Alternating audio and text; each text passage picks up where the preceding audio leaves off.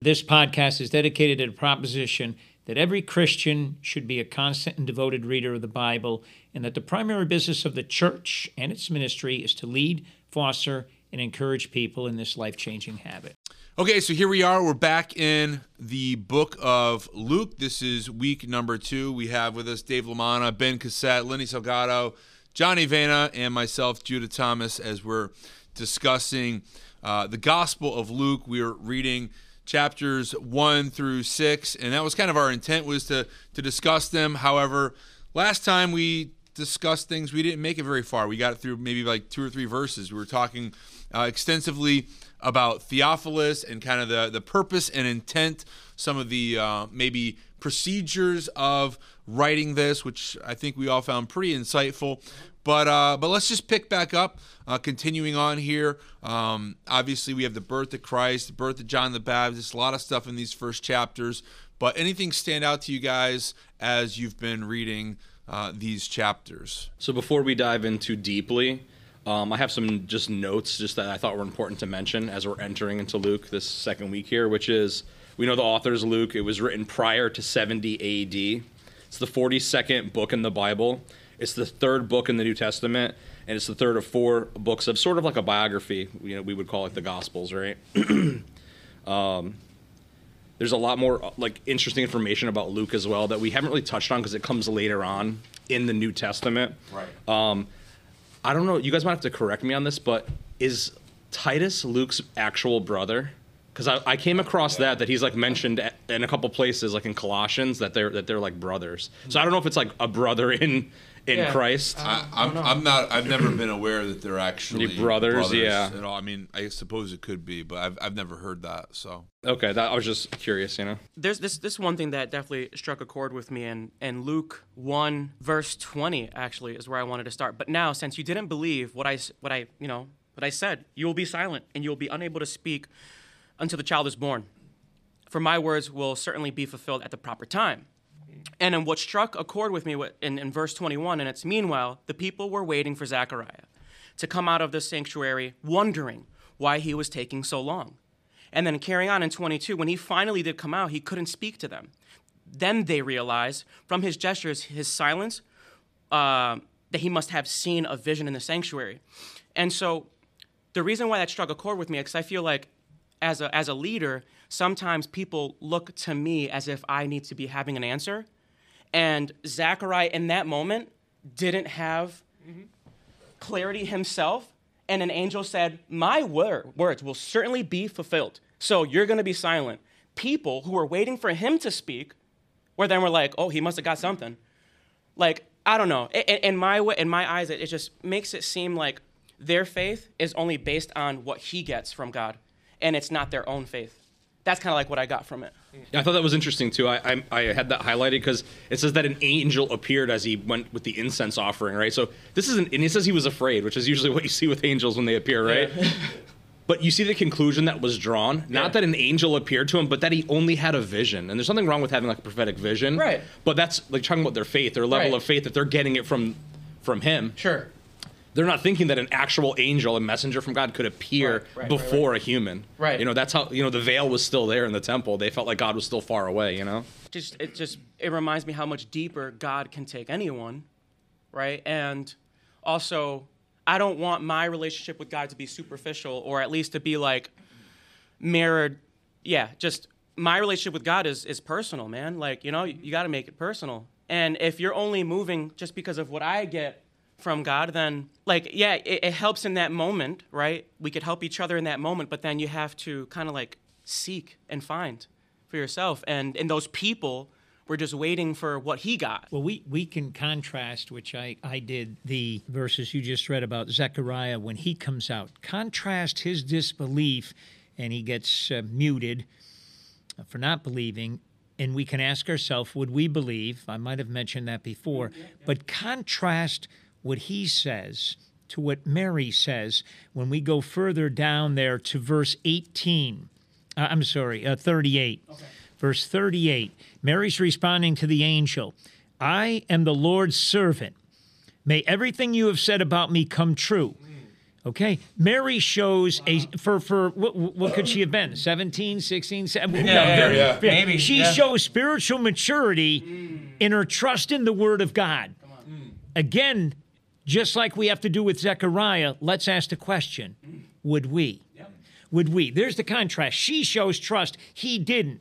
Where do we fall on that spectrum? And, and notice she was able to talk afterwards. Yeah. Right, Ex- right. Well, yeah, that too. That's very good. And and I and bef- before we go on, again, from a literature standpoint and a poetry standpoint, because it's one of my hobbies, the I have to point out, and I'm sure some of you were going to do it too, the the Magnificat, um, that Mary's song of praise, after she visits Elizabeth, 46 through was it 46 through 50, 55? Yeah. What, if anybody who's reading this, you, you have to read this a couple times. This is so beautiful. It's so beautifully put. And, and I'm not going to read the whole thing, but just the beginning. Oh, how my soul praises the Lord, how my spirit rejoices in God my Savior, for he took notice of his lowly servant girl. And from now on, all generations will call me blessed. Mary starts out praising God for honoring her. This is this is one of the most beautiful passages, and and again, without reading the whole thing, and, and some of you may remember in Samuel, one Samuel, and I'm going to just read a couple of this here. Hannah, after she gets pregnant by Elkanah, after God gives her visits her and gives her praise because she was being rebuked and ridiculed for not having a child, she has a something similar to the Magnificat that Mary just said, and I think it's even prettier, but it's just beautiful. She says. My heart rejoices in the Lord. The Lord has made me strong. Now I have an answer for my enemies. And it just made me think. I go, and, and she says, So stop acting prou- so proud and haughty. Don't speak with such arrogance. And she goes on and, you know, uh, really relating to God's sovereignty. And, and and she goes right right to the end. He gives power to his king. He increases the strength of his anointed one. I- If you get a chance, read that whole thing. Yeah. Anybody that's Yeah, listening, I- yeah. two beautiful pieces of literature, poetry, and yet very practical, very useful. If we listen to what Mary and Hannah are saying and apply it to our own lives. Honestly, powerful women in the Bible is a theme that you find if you're reading the Bible in its entirety, right? And I, I like to, uh, you know, I like to listen to people and what their thoughts are on the Bible. And oftentimes, when someone tells me their thoughts on the Bible or Christianity, what they've actually showed me or told me is how little they've actually read the scriptures, right? So that's one of the arguments is that you know it's uh, you know oppressive to women, and in that part of the world it was. You know, Mary probably wasn't literate. She was a teenager. She probably had a lot of duties. She probably wasn't trained in Hebrew poetry, but what is she doing here? What does God care about? Our hearts. She's speaking from the heart, and I think that's why it's so beautiful, you know. But here's a perfect example of how early Christians found this, you know, poem or this blessing or just her expressing her heart and her gratitude for God in, in humility. They saw it as mm-hmm. something worth putting into the Bible, worth writing down. Do you know what I mean? Mm-hmm. Showing the inherent worth of women. Well, ju- well, just think about this, and I was you know, to put it in perspective. I, I think, if I can, you know, the larger picture. In in verse thirty-two and thirty-three, he will be very great and will be called the Son of the Most High. The Lord God will give him the throne of his ancestor David, and he will reign over Israel and that means the world forever. His kingdom will never end. Mary learns, put yourself in her position, young girl. She learns in those two verses that her baby will be the Son of God. Or will be God. I mean, picture that, and then goes on to, you know, you had said her, I mean, she was rejoicing with that Magnificat and just saying those words. I, I, I just, can you imagine being a young girl and getting an announcement like that, that your child is going to be the Son of God? Yeah, but it's not all sunshine and rainbows because think about this as Christians, don't you feel alienated out in the world sometimes or often? Yeah. Right? You feel like isolated. So imagine this she's just a lowly girl who is now going to be accused, right, of violating her betrothal to Joseph. Right. Like she's had some type of like, you know, um, love affair, right? And she's going to incur all this shame now. But she knows the truth. Right. So how strong of a woman did she have to be to endure the the gossip and the whispers and all that ridicule? Because she had that kind of faith that God God's going to be triumphant. God's going to take care of me. God's going to take care of this child. God's going to take care of Joseph. God's going to take care of Israel. God's going to take care of humanity in the world. That's the kind of, you know, you're talking about faith with Zechariah, right? Yeah, no And how an angel appears to him. The people are like, he must have had just a vision that shows a step further away from faith. Often that's one of my prayers is God, please grow my faith. Because if I sit there in prayer and I don't mention growing my faith, what am I doing? Mm. We have to grow our faith. That's what the Bible study is all about. That's what learning is all about. That's what prayer is all about, right? Yeah. It's like pray, please, Lord. And, and, and yet, John, in spite of that, the, the fact that it you know goes against, as you said, you know, Gabriel announces that to her against the moral expectations of her society. She knew that uh, uh, against the the the, relig- the religious. Uh, uh, uh, I don't know, the religious norms of her people. And more than that, it, it could have been considered, if you read 32 and 33, his kingdom will reign over Israel. That that is an act of sedition against Rome. Okay, you may not have thought of it that way, but it is an act of sedition against Rome. You know how the Romans were. You just say king. It's like Pontius Pilate talking to, to Jesus. Are, are you the king? That's all they need to do is hear that you're the king. And no, only the emperor was king. He ruled over. So that's an act, of- act of sedition. But in spite of all of that, which you said, Johnny, and, and I confirm it, she still sings praise to God in the Magnificat. It's it's just so beautiful. It, it just can't be nullified by what she might have been thinking. And she just went on.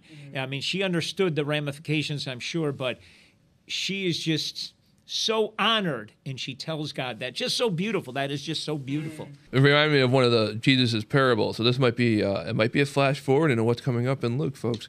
Um, the story about where he talks about the, the two guys who uh, they go to pray the uh, the the Pharisee and the tax collector. And it just that's what it reminded me of. Is like the Pharisee, he goes in there and he's like, "Uh, you know, I'm so great. Thank you for not making me like these other like, like these uh, these people over here. And then the tax collector is like, thank you for loving somebody or you know for loving somebody as lowly and awful as I am. And that's Zechariah in here would be the Pharisee, where he's like, there's no way you're going to be able to do this. You don't have the power to do this. Okay, you can't talk. And then with Mary, you're gonna really, really, really. Oh my God, that's amazing! And then she has to do like you're saying, like women have no rights really. She does, she's illiterate. She probably has a ton of chores she has to do. Now she's going to be ridiculed because they're going to say, "Oh, look, there's that mar- that girl. She's supposed to be getting married, but she's pregnant. I wonder what happened over there." And all like there's gonna be all kinds of Exactly. rumors and everything. But still, she is doing it, and she's ha- excited. That, that that's what that's what I want to say. She again, I understand all those things that we're talking about that she might have been thinking. What I get out of this she is had she's joy despite Yeah, all of she's that. full of wonder and joy despite that, Judah. That's exactly what I want I to mean, say. she Thank knows you. That thi- this. I mean, Mary, It's real. Jo- Joseph may not take her. He may try to put, and she's like, like She's not worried. Okay, Yeah. whatever. Yeah. Like, do what you want. I'm, I'm, but I got the Messiah in me. Yeah. And it's like whatever you know is going on is now superseded. It's like there's nothing bad that can happen to me today. it's like like whatever comes. It's like uh, the the joy that I have inside of me um, is far uh, supersedes any pain or any ridicule or wh- whatever. And then and she reaches into the future and claims that in verse 48 this is for he took notice of his lowly servant girl, and from now on, all generations will call me blessed. And it's like, but not your current generation, not the people that you're living with. They're not calling you blessed. They're calling No. you you cursed. They, they're some people are probably um, like, wow, if this gets out, she could be publicly stoned. You know, potentially. I mean, Oh, for real, I mean, yeah. thi- thi- this is like, A, yeah. like what's going on. I mean, mom and dad could find out. They could disown you. Um, Joseph could, you know, call off the uh, the the wedding, and she's like, but people are going to call me blessed. And it's it's like she's just like looking at like So faithful, su- right? Such a different angle than ev- anybody else. she has done something that we have talked about in here when we get into trouble, and, and that's when we call on God. Mary did something from the outset. She trusted God. It didn't matter anything else, and that's what you're saying. too. she's she's She- she's excited. Right. She's excited. She's full of awe and wonder, but she trusted God. Uh, You could see it in the Magnificat. She, her words, she just trusted God. In that, those verses where she sings that praise there, she also, uh, uh, as we read that, she humbly and rightly uh, acknowledges her position in relation to God. Servant. Do, yeah, Humble exactly so. servant. Do we do that? Do we do that? I, you know, I'm, I'm not saying any one of us individually, but a lot of people don't do that. Let's just put it that way. And and Mary trusted God from the beginning. She trusted that angel who was a messenger of God. She trusted God. Do people trust God from the beginning, or do they call on Him when you know they're in the deepest trouble that they could possibly be? Yeah, it's like Zachariah and Elizabeth. It basically says that they were righteous in their day and that they were advanced in years, right? In that in that first uh, opening of uh, Luke, and it, it, makes me think of uh, of Martin Luther with the Coram Deo in Latin, which means in this to live life in the sight of God, and it makes me think that Mary must have had that kind of faith where she was just I'm just a humble servant of the Lord. She she didn't you know go too far one way or the other. She's just doing what she's supposed to be doing by God. Elizabeth doing the same thing what she's supposed to be doing by God. Same thing with with uh, Zachariah. He's doing what he's supposed to be doing. No matter what. So he didn't get a son. So his wife is barren. It's not going to stop him from going to the temple and doing what his duty is for the Lord. Yeah. He knows his place as a as a servant. You know what yep. I mean? Yeah. So I, like again, I just I see so much beautiful faith in in the beginning of Luke. It's almost like that's what they're really trying to drive home is who are these people? These are God's people. This is who God has chosen to work with, you know, to, mm-hmm. to bring about the fulfillment, the fulfillment mm-hmm. of these prophecies from the Old Testament. I, am amazed and awed myself that Mary, this young child, this young girl, could react like that, could be just accepting like that, just you know, just trust God because again, I don't think a lot of us would would would be like her. She it's just awe inspiring to me that knowing that she would have been a young girl and all the things we talked about, the ramifications that could occur, and yet those in the end didn't matter. As, as Judah said, mm. she's got the Messiah. She's going to give birth to the Messiah, to the Son of God, and she gives praise and thanksgiving to all of that and God gave us his son. That was his gift to us. How how can we as Christians do any less any less than than uh, shower God with our praise and thanksgiving? It, it makes me think of Moses too. When Moses went up on the mountain and he came down, he was like he looked different, right? Is what it, there's a description of. Him. So imagine Mary is also, you know, it says that the Spirit of God overshadowed her, right? Yeah. So it's like just imagine. So we're like, oh, she was she was so full of joy, but it's like she was in the presence of God. Right. you know what I mean? God the Father. Yeah. How how precious was that moment, you know, where of course she's full of light and love and beauty and wonder and awe and all these things. So she, you know, she's walking on, on cloud nine essentially. Do you know what I mean? Well, let's let's put ourselves there for a moment. How would we react to that announcement? Yeah. Think about it, yeah. even rhetorically, without if you don't want to give an answer. Think about if this happened in modern day where we had where you know we we bring up uh, a certain word over and over again. Uh, we had a a clip that got some major hate. Abortion is so prevalent in today's world, where back then it probably would kill you to go through the through a procedure like that. Where today you take a pill and it's gone, and having like oh oh Mary you're pregnant. Well, you really should go and have something. You're too young. You're about to get married.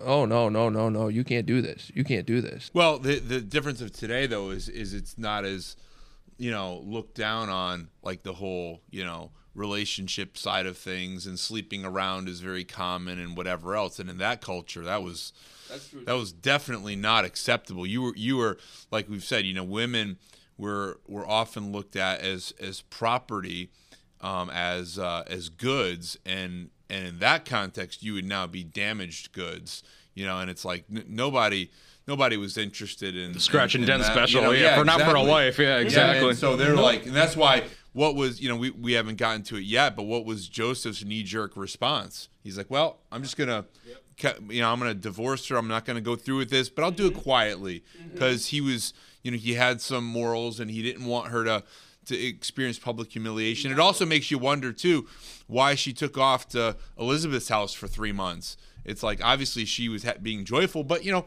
perhaps there was a little bit of like, look, I just need to get away from all of the negativity and all the voices and all the speculation. I just need to go be with somebody else. And you know what? I heard my aunt um, went through a miracle as well, and so let me go there. And you know, and then we see uh, that um, uh, I don't think it's here, but um, when she goes and, and she visits, says, you know, the the uh, Elizabeth says the baby in my womb jumped for joy, you know, when, mm-hmm. when seeing you right, and right. and whatever, and it's like they're they're seeing all this stuff, but it's like to some extent they're like, Elizabeth's like, yeah, these guys don't understand My husband didn't understand. I know nobody understood with you, but we get it. Like we get it right now. And and you know, and, and Yeah, even blessed like, is the fruit of your womb, she says, right? Yeah. And even John, you know, it's like, you know, back in verse 14, right? And, and they're prophesying about John, and it says, you know, he will be filled with the Holy Spirit even, you know, from his birth. Uh, some say before his birth, some say at his birth, but it's like here is a person that's being born, like Full of the Holy Spirit. full of the Holy Spirit, Not the iniquity. anointing. right? Which is, which is, I mean, in our day and age, like we have the Holy Spirit available to each and every one of us. But in this time, this is before the Holy Spirit came on Pentecost and whatever. And so, so they're just like, man, people don't even know what's coming. And they didn't really even know what was coming either, but they just knew it was big and that it was significant and whatever they had to do. Hey, lose lose Joseph or not, lose, you know, family or not, whatever. It's like I am willing, you know, to do what God has. And and to to Dave's question, you know, it's like we're like, wow, this is so great. But what about when God asks us to do X, Y, Z? Oh, I want you to give up this habit. I want you to give up this this hobby. I want you to give up X, Y, Z. Or go this You know, I want direction, you to or- go this direction. I want you to pursue this in your life. I want you to to give generously to something. Are we able to respond as Mary did? And uh, yes, I'm your humble servant. Like you, you do what you want with me. Or Is Jesus or- Lord? yeah. Or do we respond like Zechariah did and like what? Ask you a want me question. What? Yeah. it's like there's no way. I was going to just touch So- on that. It's like, you know, we know in scripture that it says that the word is alive, right? And if you've read books in your in your lifetime and then you've read the Bible, you can see all those other books truly are just books, they're just dead, but the Bible really is spiritually alive. And part of that is that when you read it, it turns like a it's like a mirror. It turns you to look at yourself in your own life. And like I asked myself when I was reading this, I was like, am I like Elizabeth where I just I rejoice because it's like finally our prayers were answered, or am, or am, am I more like Zachariah here where I'm like, but how is that going to be? And I'm of course it's I'm Zachariah. You know what I mean? I'm the person who's like, but that would be impossible. And then if you know your scripture, you know what does Jesus say? What does the Bible say? With man it is impossible, but with God anything is possible. It's, it's play, that what you just said, Johnny, is playing out in our society today. Uh, Zechariah is, I would equate him to the scientists today. It's it's all about, and you guys have heard it. It's all about follow the science, believe the science. That's Leaning on your own understanding. That's what we're told to do. You know, to divorce yourself from what you understand or what you know or your own research or the questions you have. Just follow the science and, and, and, and believe in that, as opposed to, let's say, scripture or you know the Word of God. And, and, and it's separated from us from that. We've talked about that too before, where the world or the new world order that uh, seems some people want to create has no room in it for God.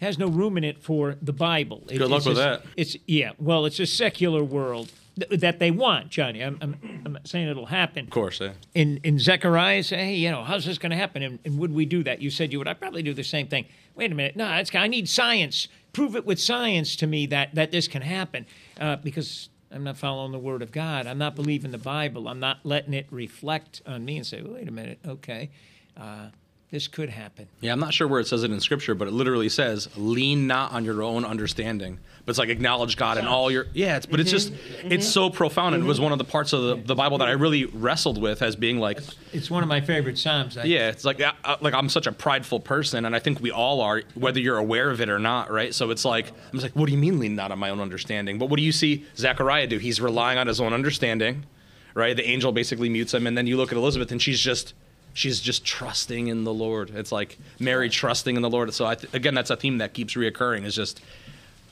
believing, trusting. Well, then on the flip side with with Zechariah, you know, because obviously he's kind of made made the, the wrong choice there, but we see his subsequent uh, repentance, if you will, you know, and, and naming him John, and then at the end of the chapter here, verse sixty-eight. Now it's Zechariah's turn to uh, give some prophetic words, where he says, "Praise the Lord, the God of Israel, because He's visited and redeemed His people." He sent us a mighty Savior from the royal line of his servant David, just as he promised through his holy prophets long ago.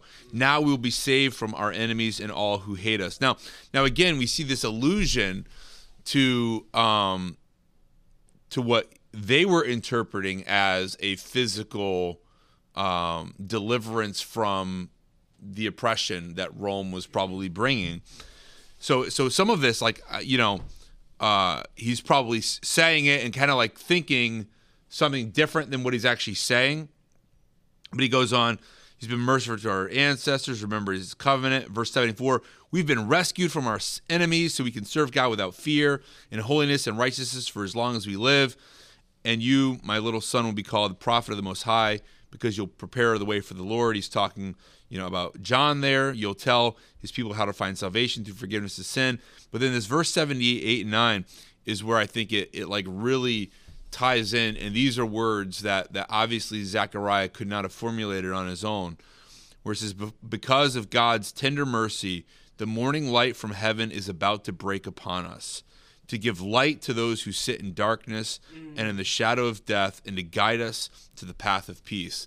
And just like in there it's like it's like it's like Zechariah's get, getting this prophetic word and he's like yeah I know what this is talking about. I know what this is talking about. I know this is talking about. Yeah we're gonna be saved from our enemies. And the light who sits in the darkness and the shadow like I don't really know what this is, but it sounds good. But like I don't know, you know. and again, he's probably thinking like again, thinking like oh, just deliverance. Because hmm. again, I mean, hmm. like we can't underestimate the fact that most of these people, even Mary for that matter, I mean, maybe she had some inside scoop, hmm. but a lot of these people were thinking so like like one dimensionally, like this is salvation from Rome. Yeah. And that's what he's coming to bring. He's coming to be a ruler. He's coming to like grab a sword and like go to town. And, and they're like, you know, we're going to set up a, a, a, a rule. We're going to be the new world power, Right. kind of a thing. we're going to be the we, we will Everyone be the will new be world- circumcised. you know, you know what I find interesting in that first circumcision verse, for you and for you. and for you. in verse 67 because we were just talking about the Holy Spirit coming on Pentecost, but the first verse. Uh, then his father Zechariah was filled with the Holy Spirit and gave this prophecy. Zechariah was filled with the Holy Spirit. He he comes out with um, his own song of praise. By the way, for anybody that's interested, uh, I don't know if you guys know, uh, Mary's, is, as I said, was called a Magnificat. This is called a Benedictus. All right. And uh, just for anybody listening and anybody interested, uh, that's Zechariah's uh, song of praise, Benedictus. He's filled with the Holy Spirit as he as he comes out. So, can you imagine if you if you're filled with the Holy Spirit, what what you could do, what you could say, what would come out of you? It's it's you- you're you're infused with God. I know it's beautiful. That would be so great. Yeah. Absolutely. I was gonna uh, mention too. You're talking about like what the one-dimensional thinking, and it's picture yourself as an Israelite, literally the descendants of Adam and Eve, right? But you're aware of this, Cain, Abel, Seth, you know, Shem, Ham, you know, all the way down, and you, you've been basically clinging on to this. You you end up going into the descendants end up going into bondage after the great flood, right? Essentially to Egypt. You're there for 400 years, but you still have some remnant of faith because God still delivers you, right? And then you, you- there's the Ten Commandments, there's the, the, the tabernacle, there's the wilderness, then there's now you're in uh, Judea, right? So now you're in the promised land. So, like, you have been given the Torah, you've been given the Tanakh, the Hebrew Bible. So you look at the world very uniquely as an Israelite, as a descendant of Jacob, right? You're looking at the world as if God created the heavens and the earth. Now, you contrast that to the Roman Empire or the Greco Roman thinking of its day, and everything is very secular. Like the gods are on Mount Olympus, and they they'll they'll manifest as like you know, uh, uh, thunder and lightning storms, or as in tidal waves, or, or rough seas, or they'll manifest in rain, or or this that or the other thing, right? But to an Israelite, they're thinking that it's all part of one creation, that there is no real separation, right? But there were however many centuries where there was silence. So their faith is so weakened at, at, at, at their point that things almost become like myth or legend to them. Do you know what I mean? So you talk about that one-dimensional thinking that see. that they're that they're waiting for this messianic uh, prophecy to be fulfilled, this Messiah to come and free them Sure. from Sure. this Roman oppression or this. Yeah. you see yeah. what I'm saying? Yeah, so yeah, yeah, yeah, yeah, yeah. Well, I mean, like you say, I mean, be, you know, between Malachi and where we are in Luke, there's what like 400 years. 400 years. you know of of which i mean if you think about like what's 400 years from us now I mean this is like the the 1600s right right, and, and, and being like like oh nobody's really heard from God since the 1600s. I mean, Even the English language has changed dramatically Mm-hmm. since six, the 1600s. and so it's like yeah, we, we believe that it's possible, and then now God picks you. Lord have You know, mercy. it's Lord like- have mercy. Yeah. I apologize. Me too. we, we went hundreds of years where technology barely even moved where where you can like you would um they were still using horse and buggy uh electricity really wasn't like wasn't For even another 200 years, known 300 about years. yeah, yeah And so it's like just think about that it's like okay so you go all those years and then something big happens and then there were people who didn't want to have electricity they still wanted to continue to use steam or to use gas and stuff like that. And it's like it's the same thing with like their whole religious thought now. It's like, okay, this Jesus Mm. guy, I don't believe it. I, I'm I'm I'm gonna keep waiting. He's supposed to come with a chariot of fire and There's take been a couple other people Romans. claiming to be Messiah too. You Yeah, gotta remember that true, for them, too. that Yeah. were rabble rousers and who were put to death by, you know. Mm-hmm. Like, like I'm sure in Egypt there was a couple people that got rowdy, you know, for, in that you know 400 years. Yeah, no kidding. Yeah, no and- and- kidding. yeah, and the same thing- Waiting, looking, Yeah. searching. Like, where is this guy? In fact, I heard Ben Shapiro. Um, he he's got a popular podcast. It's, it's you know sort of political, but he's a um, conservative Jew, and he says like that's what they believe is that Jesus was just a rabble rouser who got what was coming to him. You know, he got he got a big following. He really impressed a bunch of people, and that's why he got put to death because. And it's it's almost it, it makes me very sad because it's like you don't know who he really was, and I just want to like grab him and shake him and be like, "Look at the Torah," you know what I mean? Like, Right. Well, you know, the, the the thing of it is, is that like I was reading even, you know, with messianic prophecy and a lot of uh, current practicing Jews, they just say, well, those aren't even prophetic writings. Those are poetry from David, or the, these are, mm. you know, just write historical writings, or these are just this or that. It's not even a prophetic writing. Now, the reality of it is, is it's like, yeah, they probably didn't know it was prophetic at the time either. But but when you look at the the significance of it and you look back and say, "Wow, you know what? We didn't re-, just like what Zechariah is saying here, right? Like he didn't know that what he was saying was prophetic, Right. And and he was just, I mean, he knew that it was prophetic, but he didn't know to what extent. And and that's what what we see with all of this stuff is that these people they don't know what they're even saying. Mm. they're just filled with the. Holy Spirit, Like they're- essentially. you know, David is just filled with the Holy Spirit writing a song and and says, yeah, you know, oh, you know, I um you know, the things about, you know, I, I look down, I see all my my the bones in my body and my hands and feet have been pierced. And he's probably like like on a different wavelength.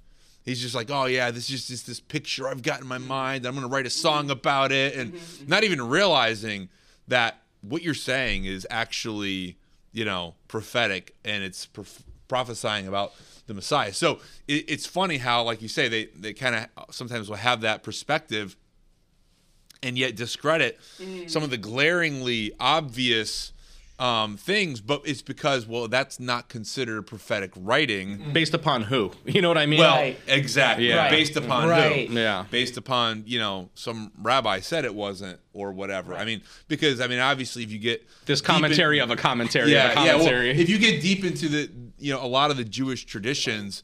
There's a lot of that. Well, well, Ra- Rabbi Mishka says this. Oral you know, Torah says, yeah. and, and this, and, and they're like, well, you know, they say, well, you know, is it is it acceptable to uh, twist the lid off of your water bottle on Shabbat, or is that not? Or should we uh, open up the water bottles beforehand so that way we can drink out of them? Is that considered work? And and then so and then so this well, you know, this rabbi says that this rabbi says that well, we're going to go with this rabbi, and I'm like, they get like you said, like- like the layers upon layers upon layers, and well, well, then this rabbi he modified that and said it's okay to take it off, but you can't bring it to the garbage can because that would be taking out garbage on the Sabbath. But you can open it because it's to give yourself nourishment. So, uh, well, well, yeah, you could do that, but you you shouldn't actually be within ten feet of a garbage. and how can. Far just like- away? yeah, how far away from It's like, where- thinking have you where's gone now? Bible and all and, this? and, and, and we're wondering about the Messiah. Right, It's like- exactly. it's like, hold. Exactly. It's like we're, we're talking about bottle caps here. you know, and, and just for clarity, I just made that one up. But but there's a lot of things that are very very similar to that, even to this day and age. That they're still questioning, like, well, can I be on my phone or can I do this and can I do it? and can can my website be open you know for commerce even if I'm not there. taking the orders? And, and some people say well yes the website can be open but others I mean you know many of us are familiar with B&H photo video I was gonna go you know on whi- which is one of the, the the biggest photo video stores probably in the world mm. and and they're very devout and I and I I respect them for this. I mean but they do not do commerce on Sabbath or any holy day. I mean, they not only do they not take your orders, not have people there, but their website, you cannot pay them. So you can add it to your cart, but you cannot pay us money until the holiday is over or the day is over. So they take it very seriously, which is great. Like, you know, but on the flip side, you know, you could be doing what Jesus said, straining at the gnat and swallowing the camel, right? Yeah. And and one, one of the yeah, and we haven't got there yet, but just to tie it back into Luke, one of the uh, more apropos examples of that on the Sabbath would be, uh, I think the Pharisees confronting Jesus and his disciples when they eat ate wheat in the field on the Sabbath. There, Right. if you'll recall that, we didn't get there yet, but I know that's in Luke, and it's it's again it's very apropos. It's the same thing, and it's the interpretation, and, and there's a lot to be said about that when we get to it. Well, it, the the Shabbat or the Sabbath was taken so very seriously because it's so fundamental in the Torah, right? It's basically who who is the author of those first books? We know it's Moses, right? And so Moses has the Holy Spirit in him, and he's divinely writing out the Ten Commandments from God, right? And it says to keep the Sabbath holy, right? And then what does Jesus say? Jesus took the Sabbath with the most understanding, right? That Sabbath was created for man, and why is the Sabbath so important? I just heard this yesterday. Um, Dan DeLau sent me um, a discipleship thing that was like 15 minutes long, and I just listened to it. But they were addressing how important um, the Shabbat or the Sabbath was to the Jews, because think about this: you're making bricks for 400 years in Egypt, and maybe you guys have heard this before. So you're a slave, you're a servant, right?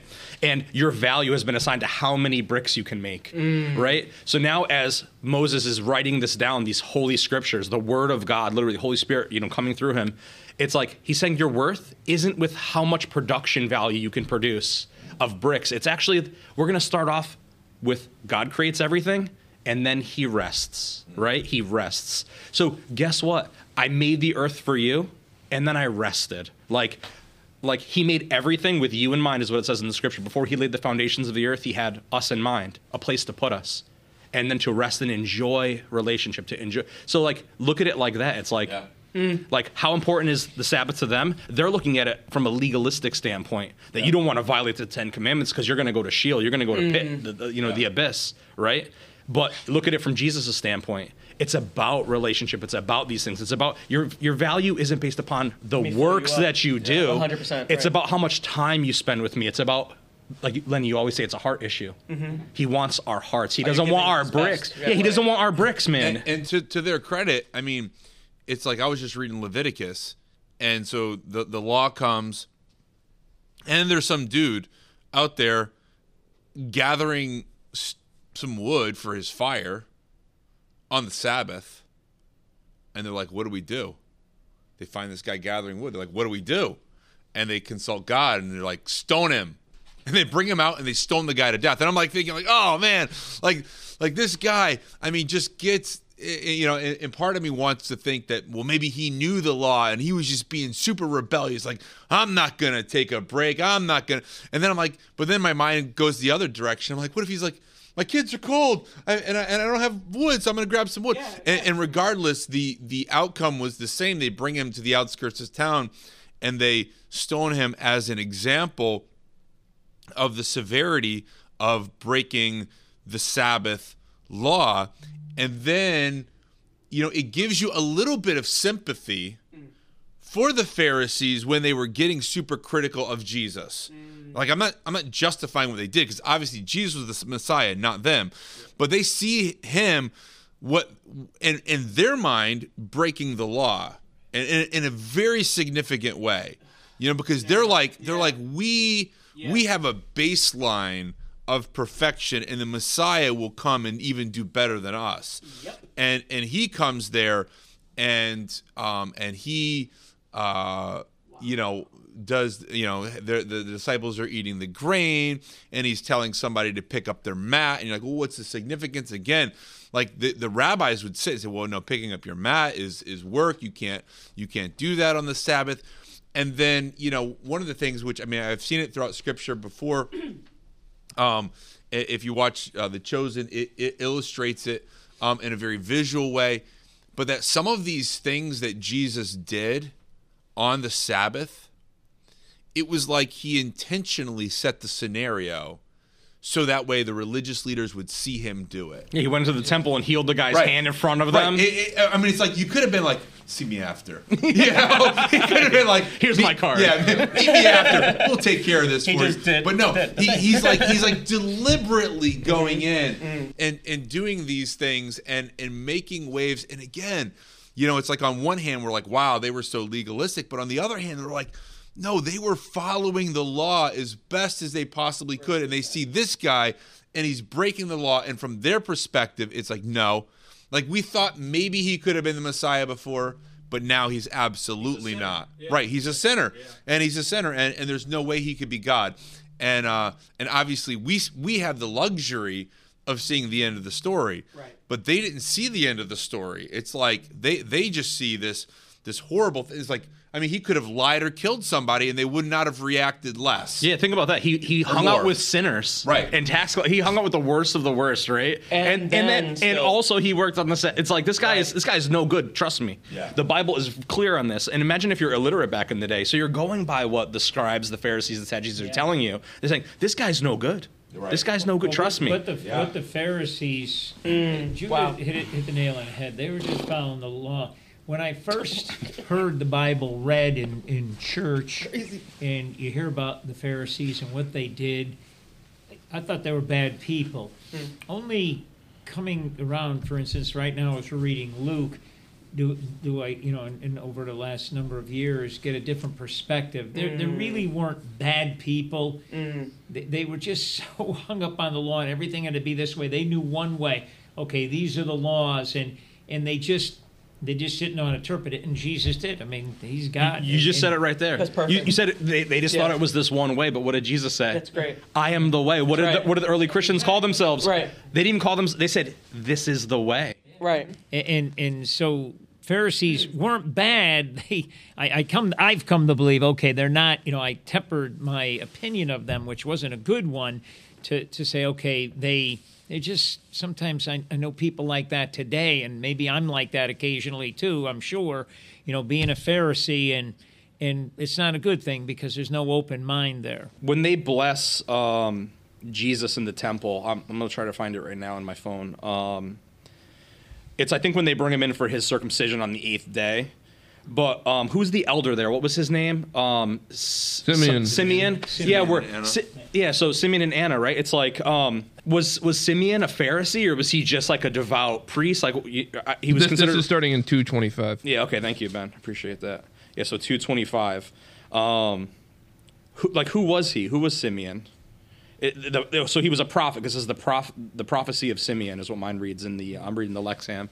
Think about that. That guy would have been considered like a religious leader as a prophet, right? A prophet. Maybe you're not a political Pharisee or a Sadducee, but you're considered like something along the lines of, of a scribe or someone who knew the law, right? If you're if you're prophetic in any way, shape, or form, I would imagine. So he seems to be like the best side of that um, class of people, where he's just he's. I've lived long enough to see this, this baby, this the, the Messiah, and he's again he's so full of joy, so full of Yeah. his faithfulness, and it's like so you you can mar a lot of the Pharisees for mistakes we probably would have made in Jesus' day. Oh, he's a sinner, he's hanging out with that sort of thing. But when you get to this guy Simeon and Anna, it's like they're they're like that of Mary or Elizabeth, where they have this beautiful faith. They have this beautiful hope and trust in the Lord. It's like they know God. Yeah. It's like, do I know God? Do I have that kind of, Oh, or, yeah. or am I a skeptic? You know what I mean? But he, he Simeon, it, it, you know, of course, the Bible, my Bible doesn't say much. He's a man in J- Jerusalem that was righteous and devout.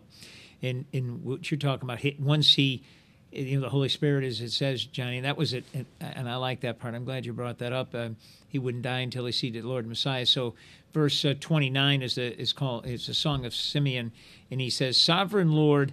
Now let your servant die in peace as you have promised. So the implication is that there's a you know fulfillment, peace, and rest for him and others. You know now that he has you know seen the the Messiah, that he has seen Jesus. And a little piece of trivia for everybody: Um, the Song of Simeon, there, those four words, I just gave you the Benedictus and the Magnificat. This is called a Nunc Dimittis. All right, which means the Nunc Dimittis. That's Latin, and, and what it means is you can now dismiss. He gets dismissed. Oh, okay. I'll see you later. Nunc, N U N C Dimittis, yes. Well, e- e- even God, like you know, bless Simeon here. Um, you know, it doesn't say that, but it, you know, I'm going to read it. And behold, there was a man in Jerusalem whose name was Simeon, and this man was righteous and devout, looking forward to the consolation of Israel, and the Holy Spirit was upon him. So here's the Holy Spirit again, that that third component of God, capital G O D, right? Mm-hmm. The Father, who is in heaven, and who is Spirit, Christ the Son, and now the Holy Spirit of, of the triune God of the Bible, right? But you, what, what you're seeing here is God saying this person was looking forward to the consolation, and God was just like, you know what? I know your heart. You're looking forward to this. Well, before you die, old man, here you go. Here's a blessing. Now you're going to get to see him. And because he was full of the Holy Spirit, he was aware of it's a baby, man. You know what I mean? Someone brings a baby. How many babies came in on that day were born on the same day as Jesus? Right. It, it- there could have been any number that, that day, that week, that month, or whatever. But what made this one so special was he was full of the Holy Spirit. He was full of God. I wonder. I wonder if any of his relatives were there, like maybe like his sister-in-law or something. I'm like, you weren't that excited when you met our child. you I know, right? Yeah, yeah. You don't even know these people. It's not even, that's, that's not even a cute baby. Well, and, and it's like again, it's like something went off inside of of him, and then you know, obviously uh, Anna, uh, who shows up, um, who's a prophet. Another woman of power. Yeah, and- which, yeah. which again, like, like just like it, it, it, bothers me to no end how the, the even the modern church oppresses women and tries to limit you know their ability to to speak on behalf of God and teach and preach and prophesy and things like that. But here we see this woman there, and uh, and you know she had only been married for seven years, and then uh, lived until 84, uh, coming to the temple, worshiping God, fasting, and praying. So, you know, she's been, you know, I don't know how old she was when she was she was married, but let, let's assume that she was probably in her mid 20s when she became a widow. So she's spent probably at least around 60 years um, just at the temple, praying, fasting, worshiping, prophesying, um, you know, teaching, instructing, doing whatever she was doing. But then she's led by the Holy Spirit. She's living a, a life in tune with God. And both her and Simeon, who probably they know each other, but they both show up like, oh, oh, you're here. Oh, you're here too. And, whoa, who's this baby? And it's like, boom, it all like comes together. And uh, and just like again, we don't know much about either of these two people, but man, what an honor for them to uh, to be there in that and and God like with Simeon, like we don't know, like like why would God promise to him that you're going to see, you know, the Messiah? But at some point in time, he had this revelation from God that hey, you're going to get to see him. Exactly. It speaks volumes of your personal relationship Right. with God. Like it says, you know, when you pray, go into your room and close the door and pray in secret to your Father who is nobody is seeing. Right. yeah, right, to your Father right. who is in secret. Is what Who sees says. all things. Yeah, right. Right, yeah, and it's like Jesus often left the crowds Right. to be alone with. God. I think you just preached on this actually. To be alone with God, alone time with God. Right. So here's another example of He modeled it well. yeah, but, but even Simeon and Anna, these are people that had one-on-one time with God. And what happens with one-on-one time with God? Right.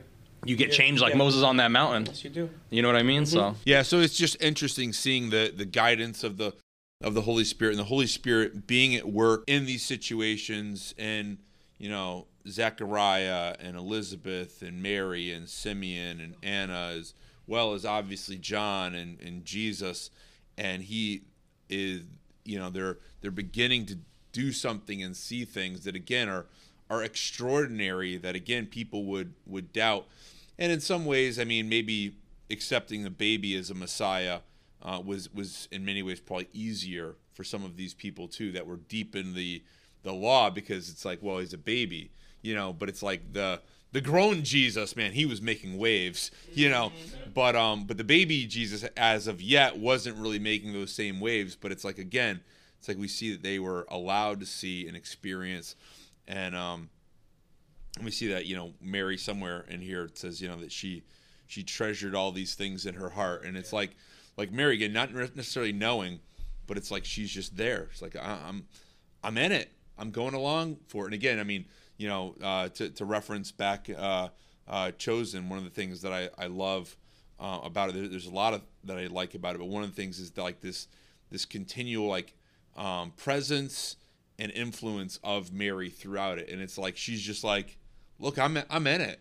Like wh- whatever you do, wherever you go, like I, I'm here. I'm here. Like you know, um, for no other reason than she's like, I just want to see it happen. Like you know, she's like, I'm, I'm She's all I'm in. Here. Yeah, exactly, all in. She and she was all in from day one.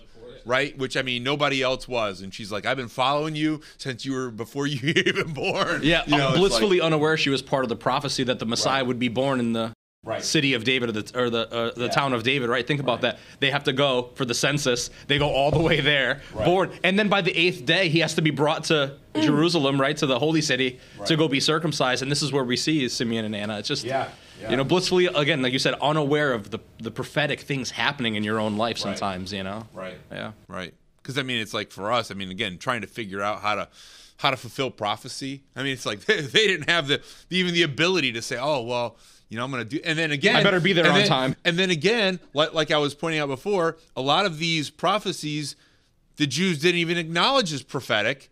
So how could they even fulfill them if they didn't even know it was prophetic? Yeah, it's like So it's it's like, like- we can look back and connect the dots, Right. but they couldn't because But they, couldn't they were a dot. it. right? Yeah, it, wa- it's like it's not even a dot. It's like you know, this is something different. You know, David's just depressed right now, you know, or whatever. Yeah. oh my god, it's true though. It is though. It is. Yeah, yeah, yeah. He's just writing a sad song. Poor Right, David. yeah, exactly, that's what I'm saying. exactly. Poor guy. talking about his hands being pierced or whatever. Yeah, yeah. So. Why have you forsaken me? Yeah, yeah, yeah, yeah, A man after my own heart. His Lear's all beat up. He needs a new one. It- Yeah, it speaks volumes to the, who the Holy Yeah. Spirit is, Yeah. right? It's like, Right, right, right. like, what's the one sin that we cannot be forgiven for on this earth? It's blaspheming the Holy Spirit. right. And if you read your Bible, you'll see that the Holy Spirit is always working. He's working for the glory of God the Father and for God Yeah. the Son. He's working for us to be redeemed, for us to be saved, for us to be sanctified. Mm. It's like that's like a busybody right there. You know, it's like don't you dare blaspheme this person who is devout to, to the cause. You know. Yeah. And the Holy Spirit is all through Luke. Just if you, if you, the more we read, we're, we're going to uncover that. So Okay. Well, anyhow, let's uh, let's go ahead and wrap up. Uh, we've successfully made it through chapter one, and, and, and some of chapter two we've dabbled in as well, which is great. So let's uh, let's keep uh, reading here, one through six. We'll get back again next week and continue our discussion here on Luke. So thank you guys for joining with us today. Well, we hope that you enjoyed our discussion today on the Thriving in the Word podcast. We'd invite you to leave a rating or a review wherever you're listening to this podcast. Also, consider sharing it on social media. We can't wait to be back together with you at the Thriving in the Word podcast.